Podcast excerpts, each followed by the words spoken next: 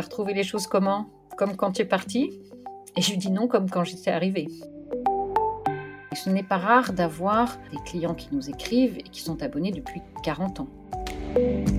J'ai horreur qu'on dise que c'est une fonction support. À chaque fois, je dis mais je suis pas une étagère. Bonjour à toutes et à tous et bienvenue sur Le Client. Je suis Marine Deck, entrepreneur, fondatrice de Lou Gage et consultante en stratégie et expérience client.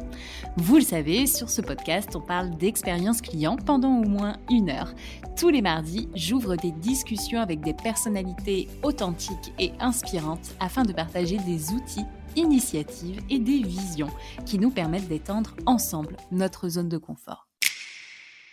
Aujourd'hui, je reçois Catherine Veillé-Michelet, la directrice expérience client et innovation du groupe Bayard.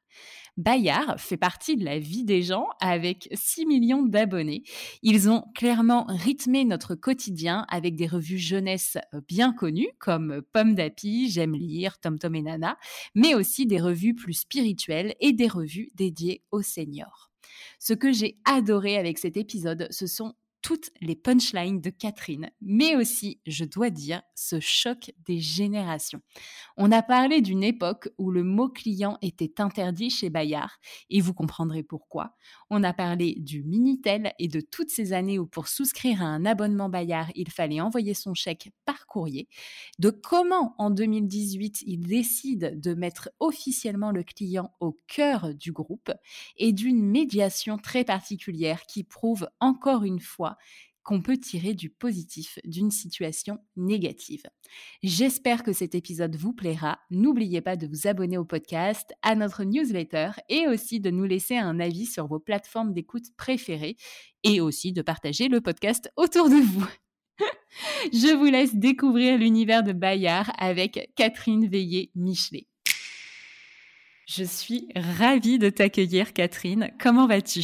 Je vais très bien. Bonjour Marine. Alors dis-moi, tu es directrice de l'expérience client et innovation chez Bayard Presse. Oui. C'est un chouette job quand même.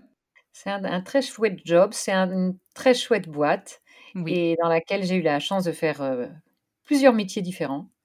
Et hum, ce qui fait qu'on ne s'ennuie pas et qu'on ne sait même plus depuis combien de temps on y est. Est-ce que tu sais quand même depuis combien de temps que tu y es? Oh oui Ça va bientôt faire 30 ans.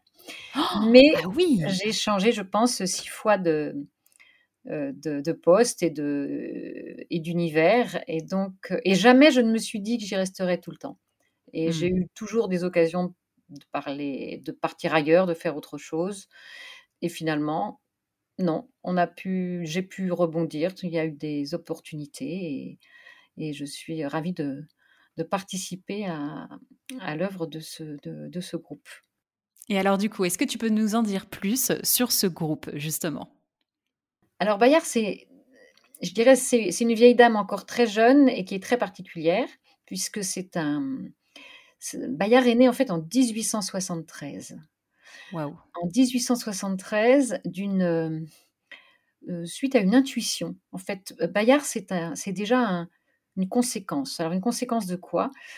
D'un prêtre qui s'appelait Emmanuel d'Alzon, le père Emmanuel d'Alzon, qui a créé une congrégation religieuse au milieu du XIXe siècle pour accompagner les gens dans une société qui, euh, qui, évoluait en permanence. Les plus anciens avaient connu la Révolution, les suivants les campagnes napoléoniennes. Les gens étaient un peu perdus, ils avaient perdu leur repère. Et le père d'Alzon a commencé par, euh, en fait, par faire des écoles, et en se disant qu'il fallait s'occuper euh, des jeunes, et surtout de tout le monde. Donc il y a toujours une, il y a une dimension grand public dans le groupe et de faire grandir. Et ça, vraiment, c'est l'ADN de Bayard. Oui, vous le dites encore, on le retrouve souvent sur, enfin, sur votre site internet, c'est ce aussi ce qui est marqué. Oui, parce qu'ensuite, il y a eu plein d'autres choses. Ensuite, ils sont assez pragmatiques, les, euh, les assomptionnistes. Donc, c'est la congrégation qui a été créée par le, père d'Alzon, qui est toujours à 100% euh, l'actionnaire de Bayard. C'est pour ça que je vous en parle. Et ils ont accompagné le développement des pèlerinages avec le chemin de fer. Donc il y a un côté modernité et un côté euh, permanence euh, de valeurs et de repères, un souci de, du, grand nombre et un souci de chacun. Et donc ils ont accompagné des pèlerinages et puis ben, à la fin d'un pèlerinage euh, qui avait été particulièrement mouvementé sur le, quai du port de Marseille. Tout le monde se disait, tu me donneras des nouvelles. Voilà, c'est comme le, quai de gare de Lyon, 31 juillet, en retour de colonie de vacances.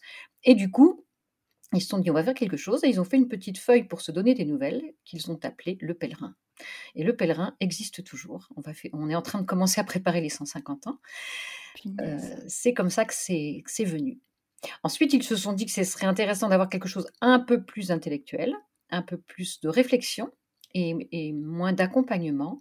Et donc, il y a eu la Croix, euh, qui a commencé comme mensuel en 1880 et en quotidien en 1883. Donc, on prépare les 140 ans. Voilà. Eh ben dis donc. Et eh oui, et, donc du coup, juste pour préciser, vous ne vous êtes pas trompé de podcast. on, est, bien, on est bien là pour parler d'expérience client, mais c'est hyper intéressant de pouvoir euh, remonter à la genèse euh, de Bayard. Enfin, moi, je sais que c'est une histoire que je méconnaissais totalement. Tu vois, moi, chez Bayard, je, je connais, euh, je, je, connais Pomme d'Api, comme on disait en préparation de l'entretien, je connais Tom Tom et Nana, mais je connaissais bien évidemment pas, pas la genèse. Non, mais si je, si je commence par ça, c'est parce qu'en fait, du coup, Bayard, c'est pas d'abord euh, de la presse ou de l'édition, c'est d'abord du lien. C'est de la mise en lien avec des communautés, des gens qu'on veut faire grandir. Donc, en, vivant des choses, en partageant euh, des, contenus, en, accompagnant. Et il y a déjà toujours, il y a eu ensuite une autre intuition qui a été, on va faire des livres pour les enfants qui savent pas lire des livres pour les enfants qui ne savent pas lire. Quand on le dit comme ça, tu m'expliques. Ben, c'était euh, ben, c'est 1966, Pomme d'Api. Et c'est euh, c'est le fait d'entrer dans la lecture. Alors on dit à quatre mains Bayard, puisque c'est avec le, avec le parent, avec mmh. l'enfant sur les genoux, par, le, par l'illustration et non pas par le texte. Parce que Bayard a toujours fait des, des, revues pour les jeunes, à partir, enfin, déjà dans les années 1900, il y avait, il y avait des, des, revues, mais pour les enfants qui savaient déjà lire à partir de 7 ans. Alors que là, dans la, c'était l'époque où l'école maternelle, on commençait à se dire que c'était pas simplement pour les pauvres enfants dont les mamans travaillent. Euh, c'était le début de ouais, tout ce qui est euh, les écoles, les méthodes Steiner, Montessori, tout ça. Après, il y a eu Dolto, mais l'idée que, que les enfants à partir de 3 ans, c'était important de faire des choses avec eux. Et donc, il y a eu Pomme d'Api en 1966 pour, euh, pour les enfants donc, qui ne savent pas lire et qui, était, qui partait donc de l'image, donc avec plutôt des, mmh, je veux dire pas des, enfin, des journalistes, des gens qui venaient, qui étaient des, anciens, des, instituteurs, institutrices, des orthophonistes, surtout des, illustrateurs, avant d'être des, gens de plume. Voilà, c'était des gens qui connaissaient les enfants plutôt que des gens qui connaissaient l'écriture, puisque d'ailleurs on écrit absolument pas, de la même façon pour des 3 ans, des 6 ans, des 12 ans, des 15 ans. Et c'est d'abord ça qu'il faut maîtriser. Voilà, l'âge, l'âge du, lecteur. Oui, parce qu'au final, vous l'accompagnez quand même assez longtemps. Enfin, on, parle, on parle d'un, bébé jusqu'à, jusqu'à l'adolescent. Alors, en jeunesse, effectivement, du bébé jusqu'à l'adolescent. et même là, on lance ben, justement ces jours-ci un journal qui s'appelle Babille chez Milan Presse, qui est vraiment pour les tout petits, petits, petits bébés. Parce qu'ensuite, on a Poppy et Picotti qui sont à partir de 9 mois. Mais là, Baby, c'est déjà encore, encore avant. Et on va jusqu'à jusqu'à Phosphore. Voilà, donc jusqu'à jusqu'à la terminale. Voilà. Et ensuite, donc, on a ces journaux euh, plus. Alors, on a des journaux plus spirituels, on va dire, avec tout ce qui est autour de, pèlerins, de mon priant en église, La Croix, qui est un donc, grand quotidien d'actualité. Et puis, il y a une autre, euh, une autre euh, intuition qui est fondatrice chez Bayard, c'était de se dire, tiens, il y a une autre euh, population dont personne ne s'occupe et qu'il faut aider. À l'époque, on les appelait le troisième âge. Maintenant, on dit les seniors. C'était les retraités. À l'époque où Bayard s'en est préoccupé, ils avaient à peu près 5 ou 6 ans d'espérance de vie hein, en tant mmh. que seniors, parce que le premier numéro de notre temps a été mis dans les kiosques en mai 68.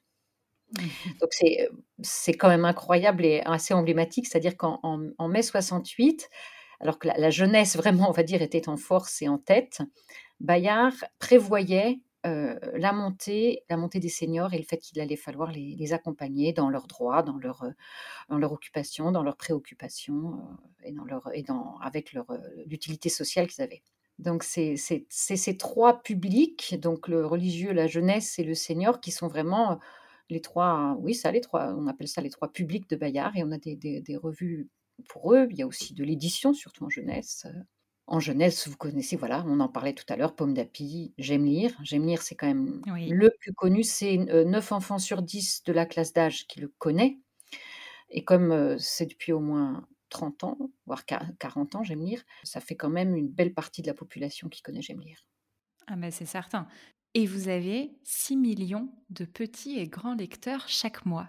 Oui. C'est impressionnant quand même. Oui, tout à fait. Et on en a J'allais dire, on en a partout. On a des lecteurs effectivement de tous les âges, et j'allais dire plutôt au, au, deux bouts des âges de la vie. Et surtout, on a aussi une, circulation de nos, des, revues qui est importante. Elles sont partagées. On trouve, on trouve nos revues dans des bibliothèques, on trouve nos revues dans des, dans des paroisses, on trouve nos revues dans des écoles, bien sûr, et des familles qui se les passent, qui les, les, lecteurs de la Croix euh, furent de très très grands découpeurs. Euh, je parle au passé parce que maintenant ils ont plutôt tendance à, transmettre les, les, contenus de manière numérique, mais hum, le lecteur de la Croix partage, il, lit, euh, il se dit ça me fait penser à telle personne, ça lui fera, ce serait intéressant pour lui. Alors un, enfant, un, conjoint, enfin un frère et sœur, un parent, et découpe. Voilà, ça c'était toute une époque aussi. D'accord. Et alors moi, ce qui m'intéresse énormément, et c'est quelque chose que tu m'as dit euh, au, premier entretien, c'est que du coup, vous avez une façon de penser l'économie qui est, et, on va dire, euh, le PNL, le business plan de Bayard, qui est, qui est très unique. Oui, alors je pense que tu fais allusion à ce que je disais aux banquiers quand euh, j'avais un peu des, soucis. à une époque, je me suis occupée aussi de pas mal de développer enfin, regarder tous les projets pour voir si on pouvait faire des, rachats, des croissances externes ou des partenariats, des choses comme ça. Et j'ai toujours raconté l'histoire de Bayard pour pouvoir expliquer notre politique d'investissement, puisque euh, nos, actionnaires ont l'éternité devant eux et nos actionnaires ont fait vœu de pauvreté. Donc, dans le monde dans lequel on vit actuellement, ça peut surprendre. En tout cas, ça donne des très grandes constantes dans la manière de voir les choses. On travaille pour le fond, on travaille pour qu'il y ait un maximum de personnes qui, qui bénéficient, qui profitent, qui aient accès à nos contenus, quel que soit le, le, média, euh, pour faire communauté. Et on est sur la durée. Vraiment, on est sur la durée, sur une certaine permanence. Et ça, vraiment, ça, ça imprègne tout le fonctionnement euh, de l'entreprise. Alors, à la fois, bien sûr, les, les, rédactions qui pensent toujours à leur lecteur. Et ça, le lecteur, ça a toujours, euh, mmh. toujours été ça.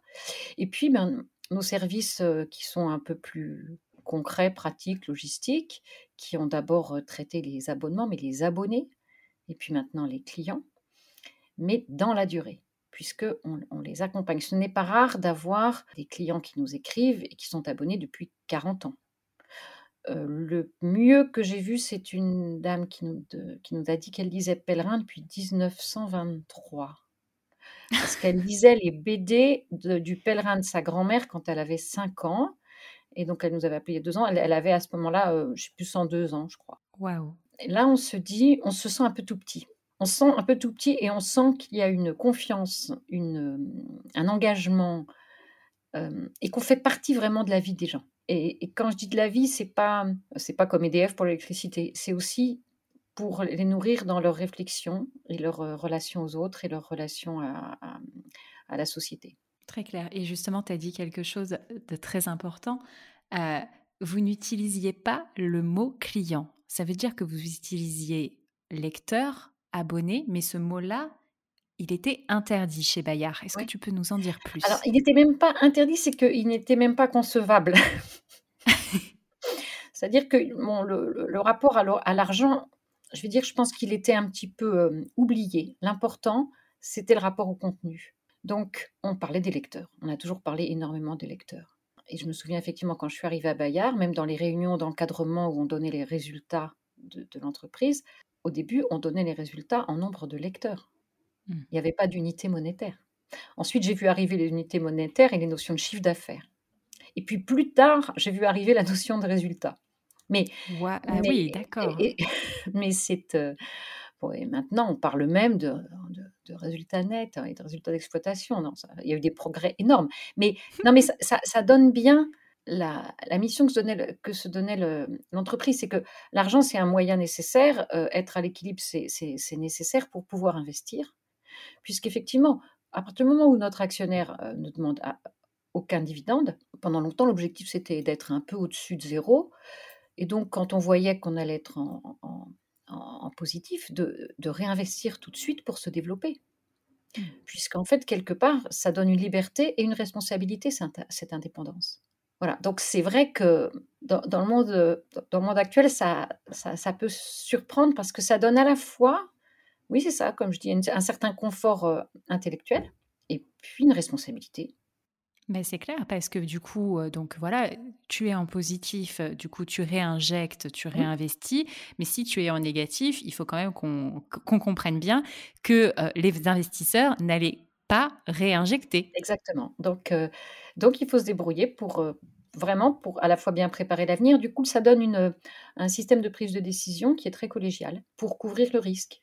Il n'y a pas une personne qui peut risquer, euh, peut risquer pour toute l'entreprise et surtout pour l'actionnaire. Hmm. C'est vraiment une, une, démarche, une démarche collective. Et à partir de quel moment vous avez commencé à parler de clients? Alors, euh, alors, moi j'ai lancé un projet qui s'appelait Satisfaction Client en 1995. J'avais été embauchée, ma formation, c'est la transformation dans l'organisation.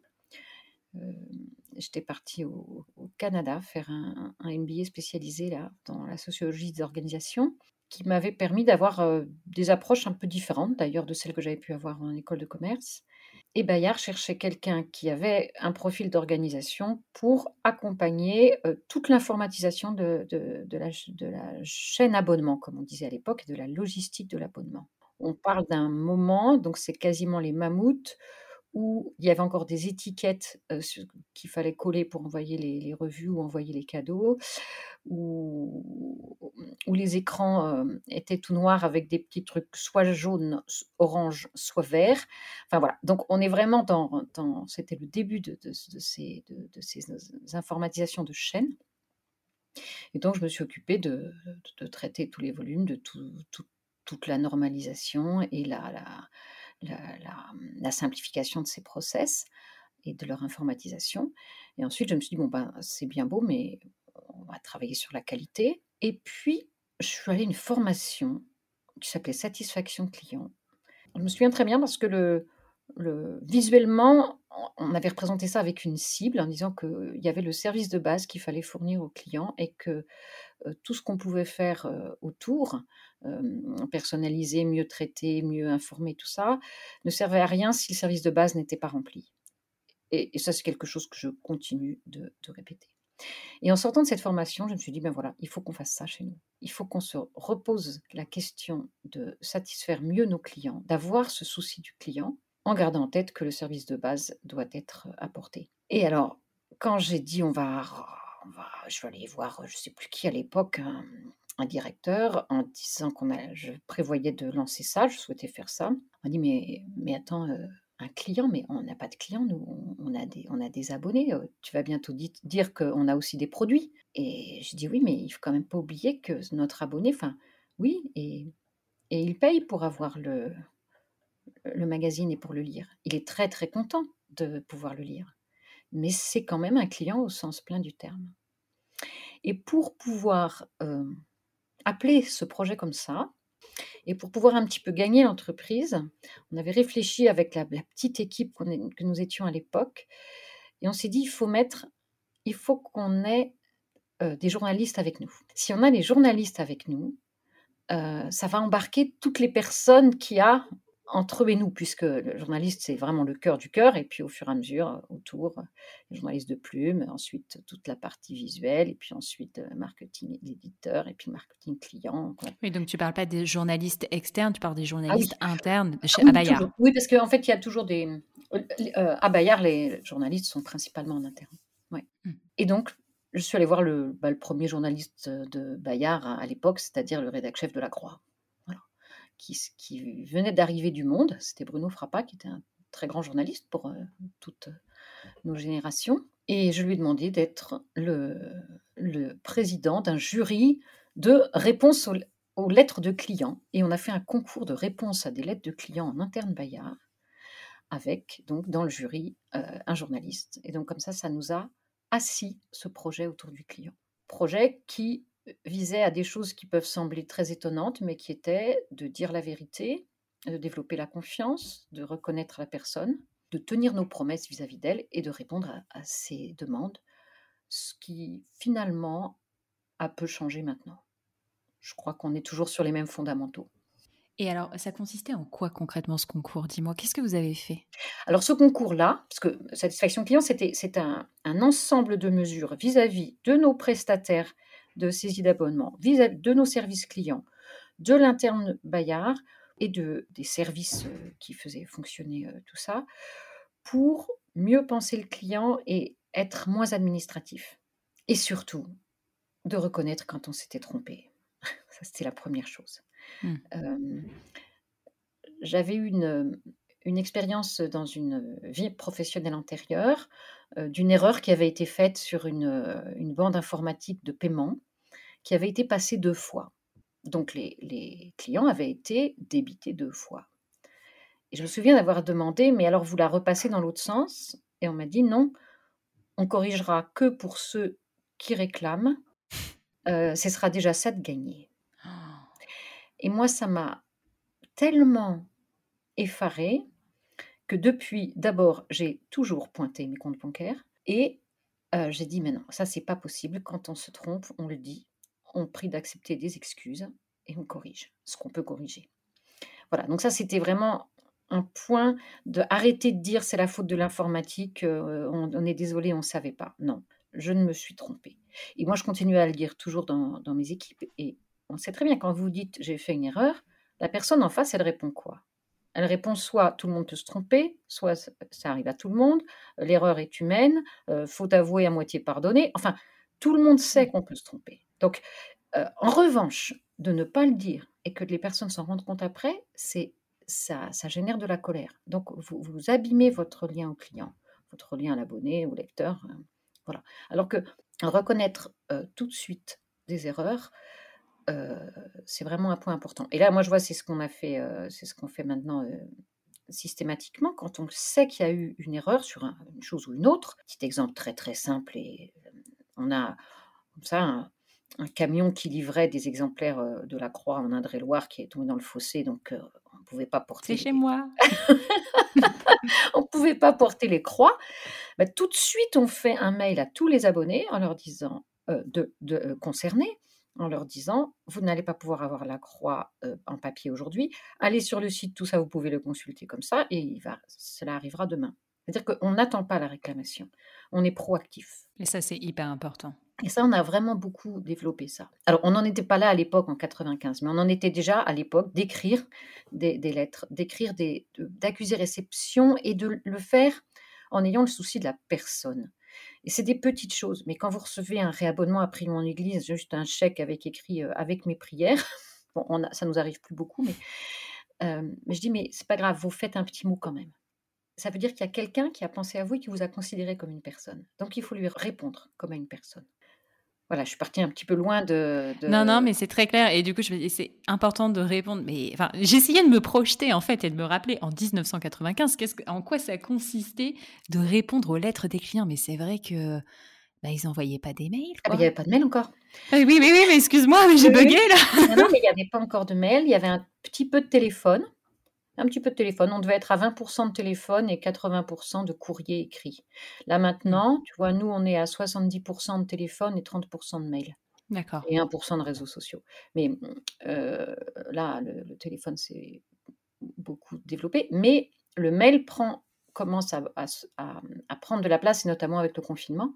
Mais oui, oui, c'était plus compliqué. Ça voulait dire qu'on faisait des modèles de lettres, on avait des, des canevas. C'était, c'était, c'était de l'industriel. C'était pas encore du, numérique. Il y avait encore beaucoup de monde pour tout ça. Il y avait de la manipulation et il y avait du délai. Le rapport au temps a été vraiment complètement revu dans toutes nos activités.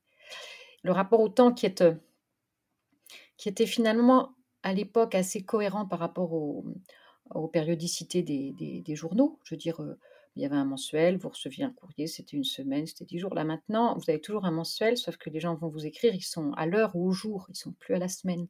On est, ils sont à la minute même. Enfin, pas tout à fait, mais on a un décalage du coup d'approche de la dimension temps qui est nouveau et qui doit être, qui doit être géré. on, en, parlait dans un précédent épisode, épisode pardon, avec, avec Alexis Lafont de Colincourt, où bah, on parlait aussi de la culture Amazon, tu vois, où, ça nous a mais tellement, tellement, tellement challengé que bah, la notion du temps pour un client, elle est mais court-circuitée par, par cet acteur. Et du coup, ce qui est compliqué pour nous, c'est que, je veux dire, fabriquer bon, notre temps, vu la diffusion énorme, c'est des centaines de milliers qu'il y a, il faut 4, 4 ou 5 jours pour le routage et la remise en poste. Donc, et, avant, il faut 3 jours pour l'impression. Et, Donc, quelqu'un qui, qui s'abonne, notre temps, il n'est pas. on n'est pas au McDo, c'est pas fait tout de suite en 5 minutes. D'abord, on en fait un par mois. et puis, on peut l'attendre 15 jours. Mmh. Parce que parce que il y a, y, a, y a, tous ces, enfin, ces délais de fabrication, c'est même pas du, enfin, c'est du temps normal. on est en processus industriel.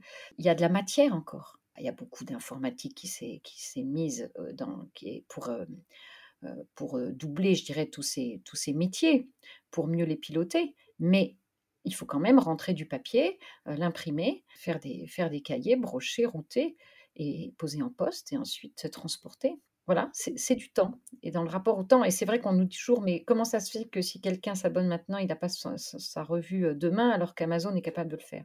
Ben, Il n'est pas capable de le faire avec nos revues, mais c'est, on n'est pas sur le même métier. Nous, on est, voilà, comme je dis souvent, on ne fait pas du pizza, mais donc on a ces process. Ce qui n'empêche qu'on comprend très bien que les clients soient impatients d'avoir des contenus et donc c'est important de pouvoir leur proposer sous format numérique, par exemple. Tout à fait. De leur dire quand est-ce qu'on pourra leur. quand est Alors, on ne peut pas leur dire quand ils vont le recevoir, on dépend de la poste. Donc, on peut leur dire quand est-ce qu'on l'a posé à la poste. C'est un autre sujet. C'est un autre sujet, mais non, ce que je veux dire, c'est que c'est pas. On ne peut pas tout maîtriser, nous, dans, dans, dans, ces chaînes-là.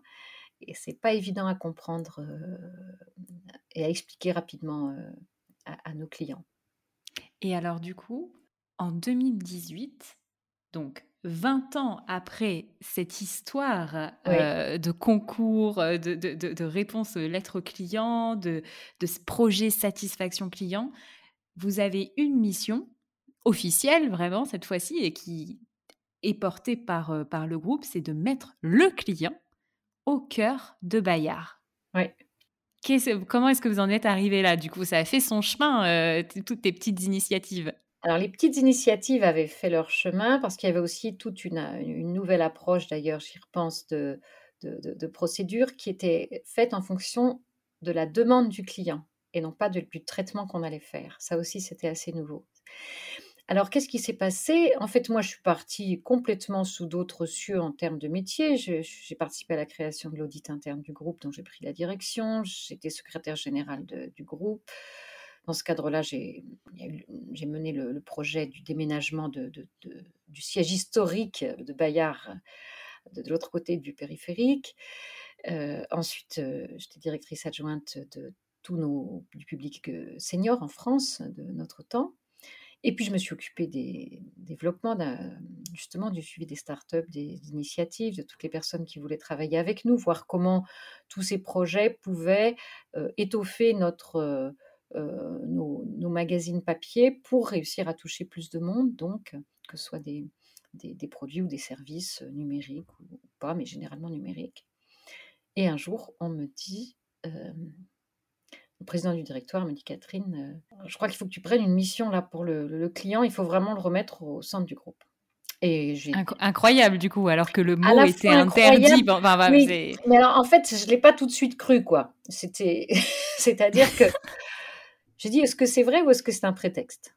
Est-ce que c'est parce qu'il y a quelque chose dont vous ne voulez pas vous occuper et que vous voulez j'aille m'en charger? Ou est-ce que vraiment vous voulez euh, le faire? Parce que comme j'avais ma petite quand même euh, casquette précédente d'audit, d'organisation, de choses comme ça, euh, je me suis dit, moi, je, veux, je ne veux pas faire ça si c'est pour tout fermer, tout arrêter en disant ce qu'on veut, c'est que ça coûte le moins cher possible. Mmh. Si je le fais, je le ferai à fond. Ah, je le ferai avec toute mon énergie mais je veux pas qu'on gâche mon énergie. Alors voilà, ils m'ont dit non, non, c'est pour de vrai, c'est pour de bon. Et je me suis dit, eh bien, on va prendre ça comme une bonne nouvelle.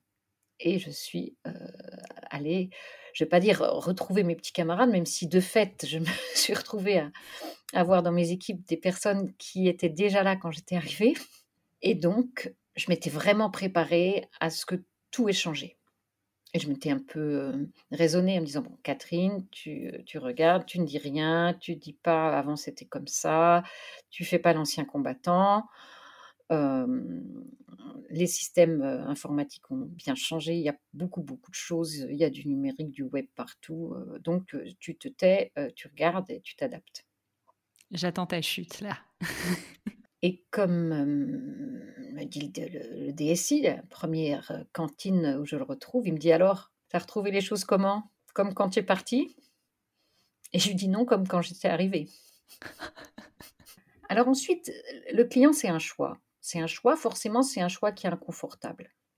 Et c'est vrai que dans une entreprise comme nous, mais c'est valable dans toutes les, toutes les entreprises où il y a des lignes de produits qui sont assez différentes. nous, on a des titres. Les titres, c'est, sont les marques. C'est toujours le poil à gratter une, des, services clients qui, qui essayent d'avoir quelque chose de cohérent, transversal, dans l'autre sens, qui, qui, qui, vous disent que vos opérations sont trop compliquées ou qu'il faudrait les faire autrement et tout ça. Donc, c'était développé quand même toute une culture vraiment de service, mais au sens de on accepte tout et on se débrouille pour pouvoir tout faire. Ce qui a des côtés tout à fait positifs, mais qui contribue à, une sorte de, déséquilibre. Alors je ne vais pas dire maître esclave, c'est un petit peu beaucoup, mais avec, avec des gens donc, qui, acceptant tout, se débrouillant pour tout faire, entrent dans une routine effectivement de complexité euh, de plus en plus forte. Et donc moi, quand je suis arrivée, bien sûr que j'ai commencé par dire non, pas vraiment non à un certain nombre de choses. Mais je dis, écoutez, on va pas le faire comme ça, on va regarder, on va le faire ensemble. Vous ne décidez pas sans nous, vous nous associez pour essayer de trouver le meilleur moyen pour le client. Et donc, ça, ça, donne, ça rééquilibre les choses, ça rééquilibre entre les métiers. Pour, ne pas que la direction d'expérience client, j'ai horreur qu'on dise que c'est une fonction support. À chaque fois, je dis, mais je ne suis pas une étagère. Euh, arrive en, rééquilibrant et en donnant des pistes, parce que bien entendu qu'on veut essayer de, tout tenter, de tout tester pour, pour développer bien sûr le chiffre d'affaires, mais surtout aussi l'offre pour qu'un client soit, soit plus, plus engagé, plus, plus satisfait de tout ce qu'il a comme contenu. Donc là, il faut absolument qu'on réussisse à, accepter cela, mais il faut le faire de manière organisée, rationnelle, intelligente. Voilà, donc c'est vrai que quand je suis arrivée, l'image que je donnais souvent, c'est de dire je, euh, j'ai repris donc des services qui avaient été rattachés à la direction des achats. Donc ça vous dit, ça te dit tout de suite euh, dans quelle optique les choses étaient faites. Mais, et c'est normal que ça ait été fait comme ça, puisque c'était ça la, mission qui avait été donnée euh, au précédent patron. Donc le client avait été transformé en cordon bleu. Il avait été coupé en petits morceaux et réaggloméré. C'est-à-dire que toutes les tâches avaient été euh, identifiées, décortiquées, décrites et renégociées avec des prestataires en prenant le moins cher pour tout. J'exagère un, petit peu, hein, mais donc les euh, n'importe quoi, les rejets de cartes bleues, euh, cartes bancaires échues étaient traités par un, endroit, l'envoi de tels des circulaires à un autre, voilà. Et donc le client, c'était c'était pas une entrecôte belle rouge. Hein. Il était, tout, était, tout avait été haché menu. Et la première chose que j'ai dit aux équipes, c'est vous allez faire tout exactement pareil. tout ce que vous faites comme traitement, c'est très bien, mais vous allez le penser complètement autrement. On ne pense plus traitement, on pense client. Donc ça, ça a été, ça c'était, bah, c'était il y a deux ans et demi, c'était l'été 2018, de se dire on pense les choses autrement on les. C'est fou parce que c'est récent quand même. Hein. Enfin, oui, oui. Quand tu dis c'est il y a deux ans et demi, tu dis waouh. Mais en fait, euh, je m'étais dit, en, je me dis finalement, enfin, tout ce qui n'a pas changé m'a étonné. C'est-à-dire que j'ai retrouvé tellement de choses qui n'avaient pas changé en 20 ans que j'ai été, mais. Euh, enfin, j'ai trouvé ça incroyable. Et d'ailleurs, j'ai retrouvé dans le bureau de, mes équipes le, le, grand poster avec les, les, le jeu de, six cartes, de, c'est un jeu de cette famille qui avait été fait pour le projet Satisfaction Client en 95 avec Bayard dit la vérité, Bayard tient ses promesses et tout ça, c'était, encore sur les murs. Donc il y avait une permanence quand même au niveau des personnes, d'avoir quand même ce souci dans la, manière d'envisager la relation client. Mais on était encore en, je vais être gentille, je vais dire au XXe siècle pour un certain nombre de, process. Et là, il fallait, fallait faire passer au XXIe. Et comme moi, j'arrivais de, de 5 ans, j'avais vu des tas de projets autour de l'innovation. Mmh. je savais aussi tout ce qui pouvait se faire dans les startups, dans les incubateurs autour de l'expérience client, enfin des choses comme ça. Et tout en ayant, bien sûr, alors absolument pas, moi, enfin l'outil n'est pas un, un objectif en soi, c'est un moyen. Mais en fait, j'avais conscience de ce, de ce qu'on pouvait changer, de ce qui était possible. Et surtout, j'étais prête à le, bah, à le soutenir et à le lancer et à l'insuffler. Mais tu vois, c'est fou parce que quand je me suis retrouvée dans le jury cette année euh, donc euh, de la FRC, euh, il y avait bah, Damien Newtens qui est passé sur le podcast à côté de moi et quand il y a ta candidature qui a été qui a été soumise, je dis non mais franchement Catherine, elle a quand même fait beaucoup, ils, viennent de loin, etc. Et, du coup, je réalisais pas forcément. Et là, quand je t'entends parler, je me dis non mais waouh quoi. Effectivement, ça, ça, venait de loin. Alors, je vais, je donner un exemple. Une, le premier canal de recrutement des abonnements euh, pour euh, Bayard Jeunesse et Milan Jeunesse, ce sont les délégués commerciaux qui vont dans les écoles.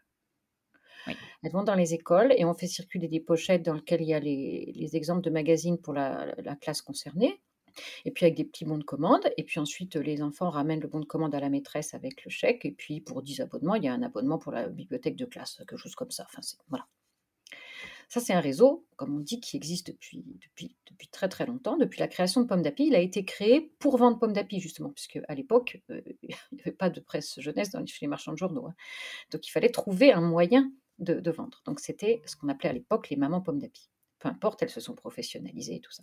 En 1993, nous avions fait un test pour que tous ces abonnements qui remontent et qui sont écrits donc par les parents à la main, les bons de commande, soit saisi sur Minitel. Alors, je ne sais pas, Marine, si tu sais ce que qu'est le Minitel, mais... Si, j'ai déjà vu un Minitel. Ah, j'arrive même pas à le dire, un Minitel. nous avions testé ça parce qu'on se disait que c'était pas possible euh, de, perdre tant de temps à mettre ces bons dans des enveloppes. Ça faisait des grosses enveloppes qui mettaient 4 à 5 jours à arriver. Mais tu as plein d'intermédiaires, tu as plein de ruptures de charges possibles, enfin, tu rallonges tout ton parcours. Tu vois, on était en 93 et on s'est dit, c'est pas possible quand je suis arrivée en 2018, on a encore les grosses enveloppes avec les bons manuscrits. Donc là, nous sommes en train de réfléchir et je dois te dire que à la rentrée dernière, avec non seulement le confinement, mais surtout Vigipirate, faire tourner des, des, pochettes dans, les, classes a été un vrai challenge. Et donc, il y a eu quand même une petite euh, réflexion là-dessus et le développement d'une boutique web spécifique pour, euh, pour les délégués, pour les abonnements remontant par les délégués voilà, quand on dit qu'il y a des choses qui sont installées, et puis comme, quand ça fonctionne, les gens ne sont pas forcément prêts à changer. Euh, mais c'est vrai que ça, ça, avait été ma plus grosse, ma plus grosse surprise. Parce que ce test de, transmission par Minitel avait été un échec retentissant, on peut le dire. Euh, c'était pas prêt, c'était pas. Peu importe. C'était peut-être un peu trop précurseur à l'époque et effectivement très peu ergonomique. Mais c'est vrai qu'en 2018, euh, c'était plus étonnant. Et alors concrètement, qu'est-ce qui a été fait aujourd'hui pour mettre le client au cœur de Bayard? Alors en fait, on a fait des choses à plusieurs niveaux. D'abord, il y a eu un gros travail finalement euh, euh, sur l'état d'esprit pour que dans tous les services qui, euh, qui contribuent euh, au traitement, que ce soit euh, des abonnements papier, que ce soit des, paiements, que ce soit de la préparation des fichiers, que ce soit de la préparation des documents de relance ou de réabonnement avec des, des data matrix pour pouvoir saisir plus vite, que ce soit les, centres de contact, que ce soit euh, la médiation, que tout le monde sache bien où est-ce qu'il était dans la chaîne, ce que faisaient les autres. Il y a d'abord eu une énorme information, un partage d'informations dans les équipes même de l'expérience client. Ensuite, il y a tout un travail qu'on a initié pour que le client existe dans Bayard. Alors là, je peux citer deux petites, euh, euh, deux petites initiatives. On a fait des, espèces de cartes postales avec des verbatim clients. Des vrais verbatim clients, des positifs et des négatifs. Et on les a distribués à l'entrée de Bayard euh, un matin. Parce qu'à Bayard, c'est comme ça qu'on fait savoir ce qui existe. La communication, c'est un peu historique puisque depuis un an on peut plus le faire, mais c'est un, on donne aux personnes qui entrent dans le hall un café, une feuille sur laquelle il y a quelque chose à mémoriser et en même temps on parle 20 secondes pour leur donner un message. Et donc là le message c'était mettez le client, accrochez le client en face de vous dans votre bureau et donc choisissez une petite carte. Et ça déjà ça a permis de, faire exister le client avec ces, ces mots. Et puis on a une formation interne. toutes les personnes qui souhaitent qu'on parle du client, il y a une formation qui est proposée par, par la DRH et qui est animée par la médiatrice et moi-même. Et pour cela, on a, on a fait un petit jeu. Et ce petit jeu, je pars toujours, je fais toujours la même chose quand je, fais une petite formation client, que ce soit avec mes équipes en interne, les prestataires ou effectivement les nouveaux embauchés, les, enfin, tous les endroits où on me demande d'intervenir là, je commence par demander aux personnes de me raconter une expérience euh, mémorable qu'elles ont eue euh, en, termes de, comme clientes. Alors, on a, que ce soit avec les opérateurs téléphoniques, les compagnies d'aviation, euh, les magasins de beauté, les chaînes de vêtements, peu importe. Et ce qui est très intéressant, c'est qu'on fait parler tout le monde. On fait parler tout le monde. Et au fur et à mesure que, que les gens parlent, je note quelques petits points sur des post-it que j'affiche parce que j'arrive toujours aussi grand pilier de l'étude AFRC sur l'expérience client et ça permet de les illustrer et ça permet de, de, revenir vers les gens avec leurs mots pour qu'ils comprennent. Et comme ça, on peut dire, mais tu vois, c'est exactement comme quand tu m'as dit, oui, j'ai été remboursée de mon billet d'avion, n'empêche que pendant toute la nuit, j'ai eu peur parce que mon fils dormait pas même si on m'a payé l'hôtel et qu'on m'a remboursé. Voilà. Alors que quelqu'un d'autre va dire c'est bon, j'ai été remboursé. Donc ensuite, quand vous aurez un client au téléphone ou en contact, il faut savoir que même si finalement vous pensez que c'est réglé parce qu'il a eu son argent ou tout ça, il peut avoir un souvenir de, cette, de cette expérience qui n'est pas de rapport avec le fait que ça a été réglé ou pas. On peut avoir d'excellentes, euh, d'excellentes expériences clients alors qu'on n'a pas eu euh, gain de cause. Mais ça s'est bien mmh. passé, on a bien compris pourquoi. C'est vrai, c'est très juste ce que tu dis. Moi, je vois par exemple, euh, j'avais demandé des places, je pense, pour le lac des Cygnes ou quelque chose comme ça, euh, c'est-à-dire que personne ne demande à l'opéra. En plus, on m'a demandé de rappeler. Je, suis allée voir le lac des Cygnes. on m'a demandé de rappeler. Euh, et puis je voulais je sais plus quoi pour Carmen et on m'a dit non c'est pas possible. En tout cas pour ça, alors là vous voulez deux places en plus. Je sais que vous préférez être au premier rang du deuxième balcon. Et là, je ne peux vous proposer qu'un strapontin en parterre et une place euh, sur le côté. Mmh. Donc c'est la personnalisation, la considération, le fait d'avoir enregistré tes habitudes. Je sais que vous préférez ça. Parce qu'elles mmh. étaient toutes au même prix, ces places. C'est-à-dire que je sais que c'est là. Et moi, rien que le fait de me, de me dire, cette dame sait où est-ce que j'aime être, et elle ne peut pas me le proposer. Elle me propose des choses où on va être, tous séparés. On va, mais pour moi, c'était, c'était incroyable. Et je le, je le, cite souvent parce que je sais que vous préférez être au premier rang du deuxième balcon. Souvent, souvent, j'y pense. Et alors, juste euh, pour revenir sur euh, les six, les six piliers pardon, euh, de la FRC, je, mettrai, je mettrai le lien dans, dans le descriptif de l'épisode. Mais euh, si Catherine, tu les as en tête, je les veux bien. Personnellement, je ne les connais pas. Alors en fait, il y a une notion de, de, temps et effort. Il y a la résolution du problème. Il y a l'empathie. Il y en a un qui, je pense, est un peu amabilité, qui est un peu différent d'empathie, je ne sais plus exactement comment. Mais il y en a un qui s'appelle l'engagement, et c'est toujours très très compliqué pour les d'expliquer ce que ça veut dire engagement. Mais à partir du moment où tu as les, euh, où les gens te racontent des histoires et qui te disent mais là il n'y avait pas de confiance, on m'a pris pour un voleur. du coup ça te fait des, super verbatims pour dire voilà l'engagement c'est ça, c'est la relation à la mmh. marque, euh, voilà. Et lequel euh, lequel il manque. Il en manque un. C'est un lien avec une étude qu'ils font avec, il me semble, avec KPMG. L'intégrité, la résolution, ah, la, personnalisation, la personnalisation, les attentes, le critère temps effort et l'empathie. Voilà. C'est intégrité qui est compliqué à, expliquer. Et donc, en fait, euh, temps et fort aussi, pour ça, ça, dépend des populations, mais pour certains, c'est un peu compliqué. Très bien. Et alors, dis-moi, puisque vous avez mis euh, le client euh, au cœur de Bayard, est-ce que tu peux me parler de ce qu'il s'est passé le 5 mars 2020 ah, Alors, le 5 mars 2020, nous avons reçu à Bayard Anne-Marie. Alors, quelques mois auparavant, Anne-Marie, avec son association, qui avait participé à un, un prix, un concours euh, avec de la, du patrimoine pour un de nos titres. Et ils n'ont pas gagné. Mmh. Et donc, elle était très mécontente. Donc, elle avait euh, écrit euh, pour, pour dire qu'ils auraient dû gagner. Ça s'était envenimé avec la, avec la rédaction.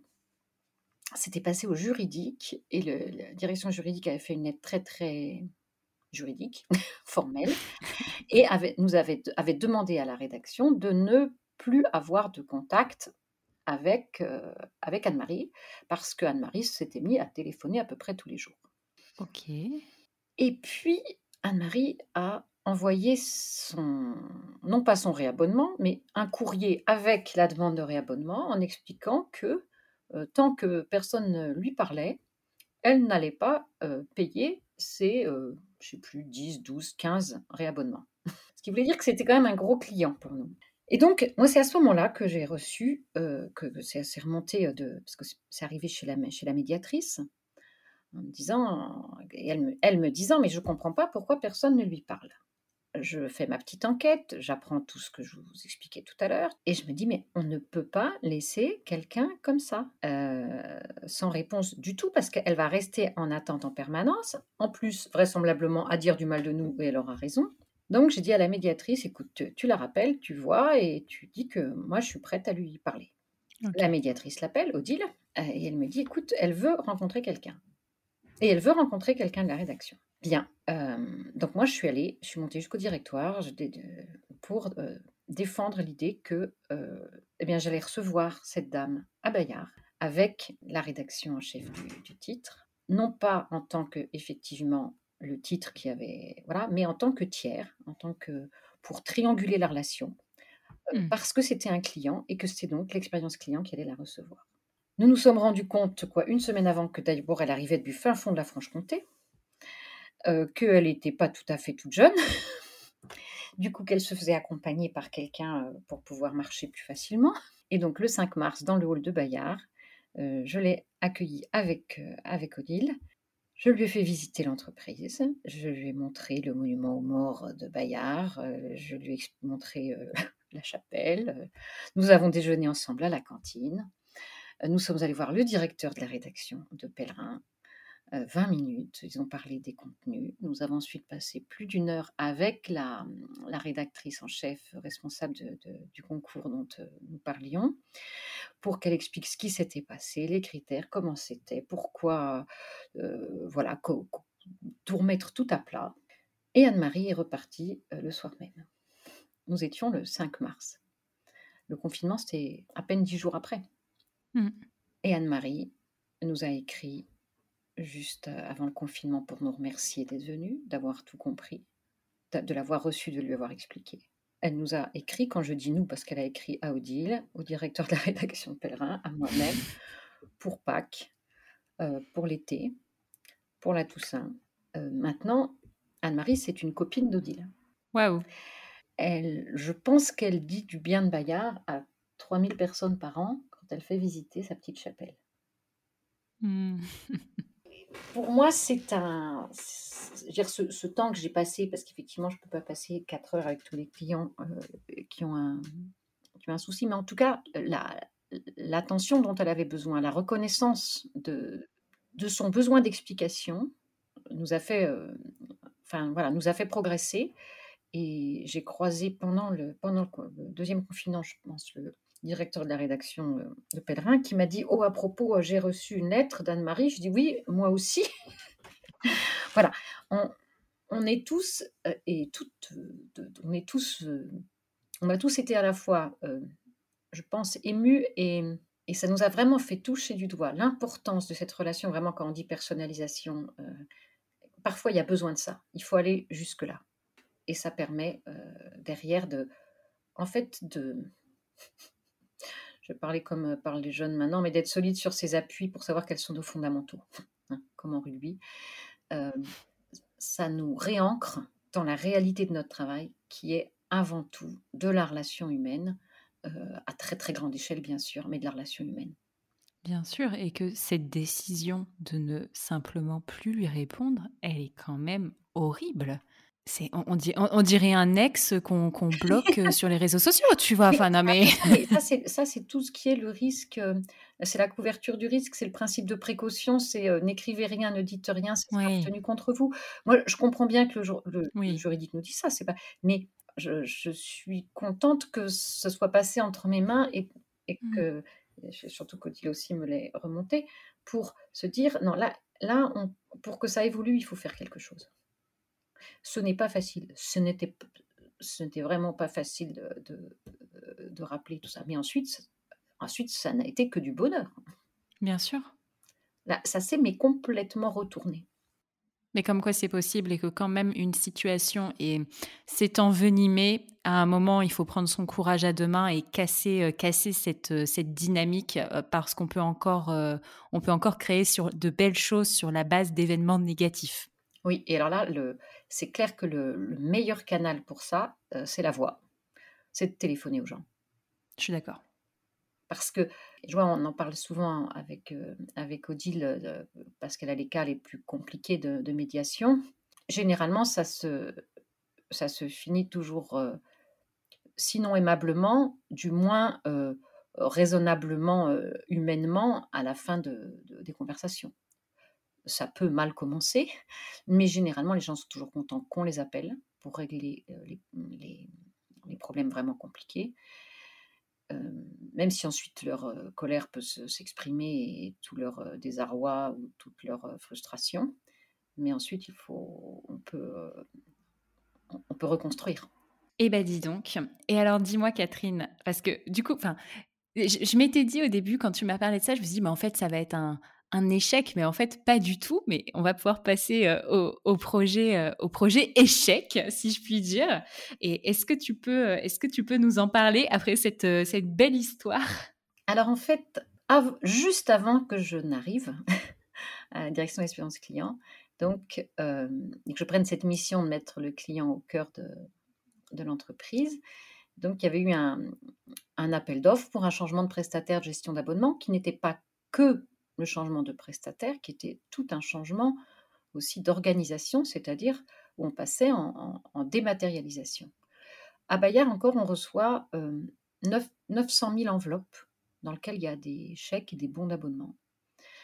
Et donc, pendant des années et des années, on, traitait les chèques d'un côté, les bons d'abonnement de l'autre, sur la base de, euh, de, ce qu'il y avait écrit sur le bon. Ensuite, on a numérisé euh, une partie des bons.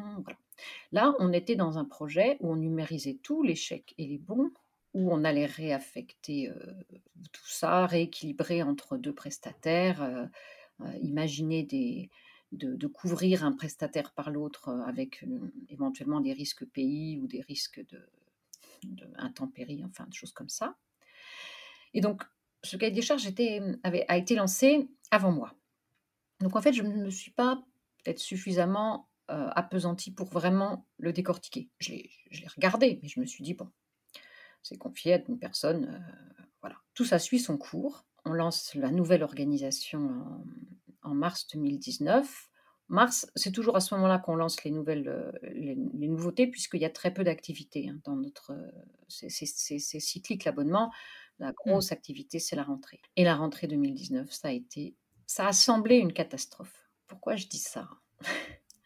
Je dis ça a semblé une catastrophe parce que si on regarde après, on se rend compte que objectivement, euh, enfin, il n'y a pas tous les abonnements ont été euh, saisis, les paiements ont été, euh, ont été encaissés, les gens ont reçu leur, leur revue. Alors effectivement, il y a eu parfois des délais de saisie de l'ordre de, de, deux semaines, alors que c'est mieux d'avoir, normalement il faut être sous trois jours, mais comme je dis souvent, une urgence, c'est euh, un service d'urgence, c'est mort dans les deux heures. Euh, le jour du Bataclan, c'était mort dans la demi-heure. Et euh, nous, on n'a jamais personne qui est mort de ne pas avoir eu son j'aime lire. Donc, mmh. la notion d'urgence pour la saisie d'abonnement, voilà, on n'est pas dans, l'oxygène ou dans voilà, ou même dans l'électricité.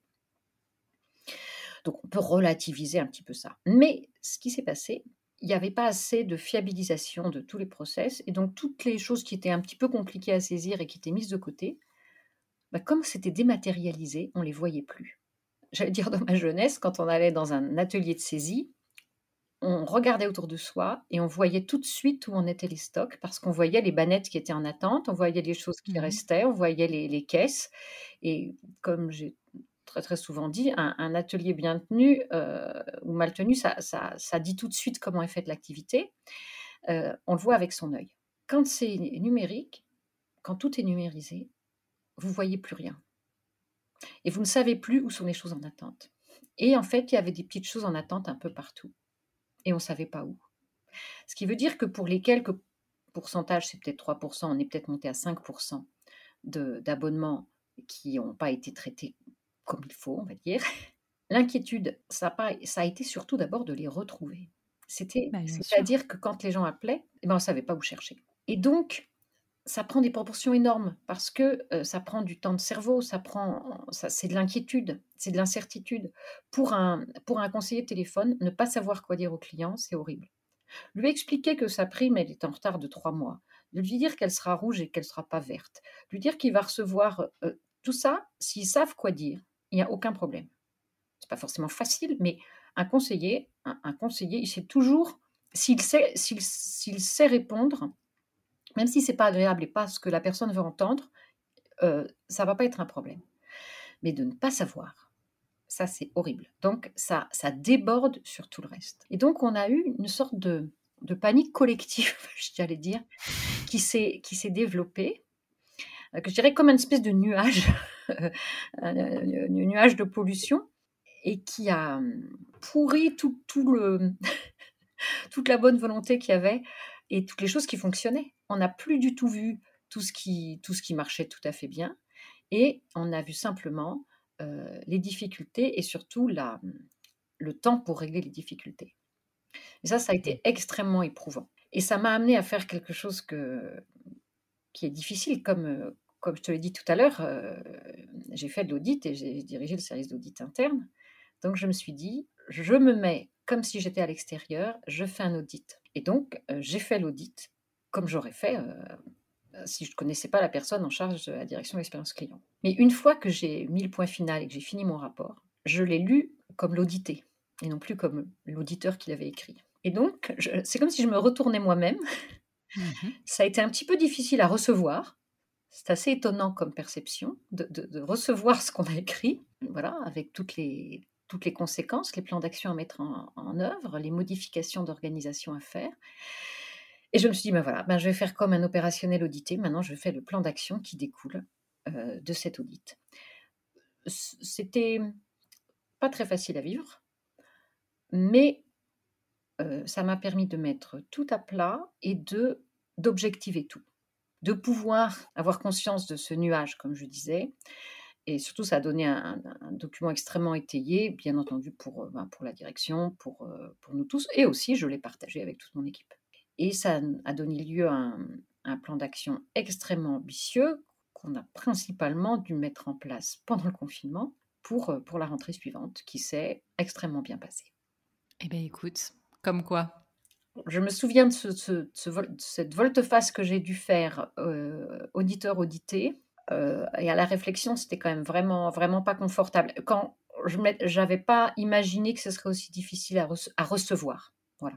Alors que ça, ne, ça concernait 3 à 5 et que 95% euh, étaient OK. Oui, sauf que 3 à 5 sur, euh, bah sur, oui, oui, sur 600 000, ça, ça fait quand même un peu beaucoup quand, quand on les cherche. Quand on sait Bon, depuis, vous les, vous les avez retrouvés quand même à un ah, moment. Bien sûr, ah, mais bien entendu. Ah non, non, non, mais on les a, on les a, on a, on a, on a tout tracé, on a tout, tout retrouvé, et ensuite, donc, on a mis en place un système, euh, comme je dis, pour identifier euh, ce que j'appelle les bannettes virtuelles, c'est-à-dire euh, ces, rejets aux différents stades du, processus pour qu'on sache où ils sont et qu'on n'oublie pas de les traiter. Et ça, donc ça nous a fait progresser, ça nous a fait renforcer la, qualité de, ce qu'on pouvait faire. Très bien. Eh bien, écoute Catherine, je pense que je vais finir par te poser mes, mes trois questions finales. Il y, a, une expérience dont tu as parlé tout à l'heure et peut-être que tu vas raccorder les wagons comme ça, mais si, si je te demande quelle est ta meilleure expérience client, qu'est-ce que tu me réponds? En fait, comme, comme directrice d'expérience client, c'est cette rencontre avec Anne-Marie dont j'ai parlé tout à mmh l'heure. Mais je vais en ajouter une autre juste là. C'est pas tout à fait la meilleure expérience client. Je vais changer ta question. C'est une expérience collaborateur. J'ai reçu hier, euh, enfin, j'ai eu les, comités de pilotage avec nos prestataires, les, les comités euh, semestriels. Et j'ai un de mes prestataires qui a représenté euh, son organigramme en affectant à chaque personne un des personnages de Bayard Jeunesse. Mmh. Donc, j'ai Mortel Adèle, j'ai Tom Tom et Nana. Je pense que pour montrer l'implication euh, d'un, de, conseiller euh, aux côtés de Bayard, c'était exceptionnel. Et à côté de ça, euh, nos équipes de saisie qui sont à Madagascar, j'ai reçu une photo, donc hier aussi, ils portaient tous un masque et un t-shirt avec écrit Team Bayard, et donc une belle photo où ils étaient tous comme un uniforme avec écrit Team Bayard.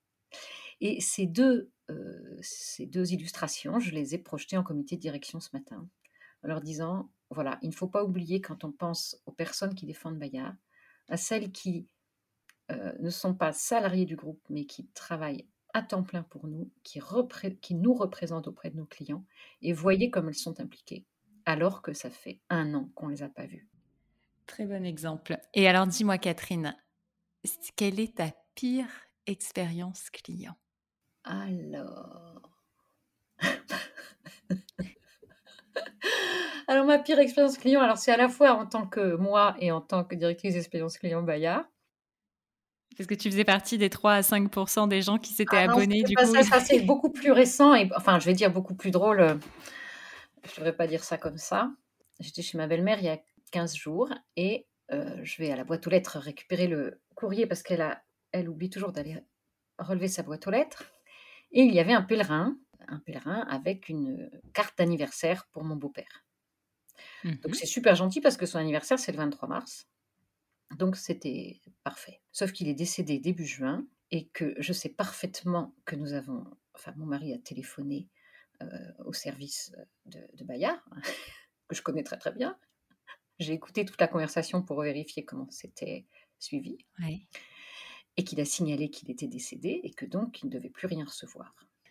Et donc j'ai écrit au responsable opérationnel du plateau en lui disant que je comprenais que les erreurs soient possibles, mais que j'aimerais bien qu'il y ait un petit rappel de procédure, que là, en l'occurrence, j'avais réussi à subtiliser la carte d'anniversaire, mais que euh, pour, une, pour une veuve après 65 ans de mariage, c'était quand même un petit peu douloureux. Bon, je dois dire que le copil qui a suivi, il était un peu dans ses petits souliers, mais euh, ce qui n'empêche qu'en vérifiant les procédures, euh, nous avons vu qu'il y, avait, bien écrit euh, attention à bien invalider l'adresse pour mmh. ne pas que les personnes reçoivent des communications, en particulier pour leur souhaiter leur anniversaire. Donc, j'étais en plein dedans et évidemment, c'est tombé sur moi. c'est normal et c'est très bien et c'est pas grave. mais ça montre bien que malgré tous nos efforts, on est vraiment sur de la pâte humaine on est sur. Euh, euh, d'ailleurs, euh, la conseillère avait été remarquable. Elle avait dit Mais pour, poursuivre la croix pour votre belle-maman, donnez-moi votre, son prénom, ce sera moins douloureux pour elle. Donc, il y avait quand même tout un accompagnement très, très bien fait. Bon, c'est pas mmh. grave finalement que l'adresse n'ait pas été invalidée, mais on voit bien qu'on ne peut pas penser à tout. qu'on ne peut pas tout reprocher, qu'il faut accompagner, qu'il faut redire et que et qu'ensuite il faut s'adapter situation après situation. Mais c'est vrai qu'on ne pense pas tous à ce qui se passe quand, quand nos clients décèdent. Mmh. Tu vois, bah, c'est comme, c'est comme sur Facebook, quand tu avais un profil Facebook et puis que la personne, elle décède et qu'au début, ils n'avaient pas mis en place les procédures et que le, le, profil continuait à être, à être actif. Oui. oui. bien sûr, mais en fait, là, en l'occurrence, le, cas était bien connu. Ce qui n'empêche que le cas est compliqué, ça je peux le dire pour expliquer, parce qu'il ne faut pas invalider dans certains cas. Enfin bon, on, a aussi une complexité qui n'aide pas à, tout, à bien tout mémoriser. Ça, je, le sais très bien et, euh, mmh. je peux l'intégrer. Mais là, les, malheureux, c'est vraiment pile tombé sur moi le jour où j'y suis allée. Euh. Mais c'était très bien aussi que ce soit comme ça. Et alors pour finir, Catherine, qui est-ce que tu aimerais entendre parler d'expérience et de relations clients sur ce podcast? Eh bien justement, j'aimerais bien avoir les gens de l'Opéra de Paris. Ah, c'est une chouette idée ça, tu as bien raison. Parce qu'en fait, on sait que les places sont toujours, enfin, comment dire, euh, c'est toujours plein. Enfin, je pense qu'il n'y a, a pas tellement un gros souci de gagner des clients, il y a un souci de changer les clients. En plus, comme c'est quand même relativement coûteux, je pense que les gens sont assez exigeants. Mmh il y a beaucoup aussi de changements à gérer. Voilà. Très bien, c'est une très bonne recommandation. Merci beaucoup, Catherine. J'ai passé un, super moment. J'ai eu un peu l'impression que c'était un, comment dire, un, choc des générations, mais en même temps, c'est tellement intéressant, tu vois, de pouvoir revenir en arrière aussi comme ça. Enfin, c'est euh, c'est incroyable. Mais oui, moi, mais ce choc, il faut se dire que euh, nos clients le vivent aussi. Mmh. parce que, enfin, nos clients, bien sûr, les plus vieux, mais il y a encore des gens qui sont beaucoup, beaucoup, beaucoup plus vieux que moi dans nos clients. Et c'est vrai que les transformations sont tellement énormes, les évolutions sont tellement énormes. Et ce qui est très intéressant, c'est de voir comme tous ces seniors qui avaient un peu de mal avec le numérique, comme ils sont tous, ils ont pu tous se mettre au drive d'Intermarché ou de Carrefour pendant le confinement eh bien, leur exigence arrive aussi chez nous. Donc, c'est un vrai, un, vrai challenge et mmh. il y a une dynamique à vraiment à, maintenir et il faut toujours avancer. Donc, non, non, c'est une très, très belle chose et on peut toujours continuer. Il y a des, des choses qui ne changent pas, qui sont les principes. Ensuite, tous les outils changent et c'est une bonne chose pour jouer sur, sur l'espace et le temps. Très bien. Et alors, comment est-ce qu'on fait aujourd'hui si on veut s'abonner à une revue Bayard? On peut aller sur le site internet pour s'abonner. Bien sûr, on va sur la ah. boutique euh, Bayard Jeunesse ou Milan Jeunesse. On va sur euh, la, euh, la, boutique Bayard pour l'adulte ou on va sur notre-temps.com ou la-croix.com. Voilà. Très bien. Eh bien, merci beaucoup, Catherine. Merci beaucoup. Un grand merci à Catherine pour cet épisode riche d'instructions et d'histoires. J'ai appris énormément de choses, j'espère que vous aussi. Pour soutenir ce podcast, si l'épisode vous a plu, n'hésitez pas encore une fois à vous abonner à notre newsletter, nous mettre 5 étoiles via Apple Podcast et surtout, s'il vous plaît, partagez le podcast autour de vous, vos amis, vos collègues, votre comité de direction. Ça nous aide énormément. Je vous souhaite une très belle journée et je vous dis à la semaine pour un nouvel épisode. Bye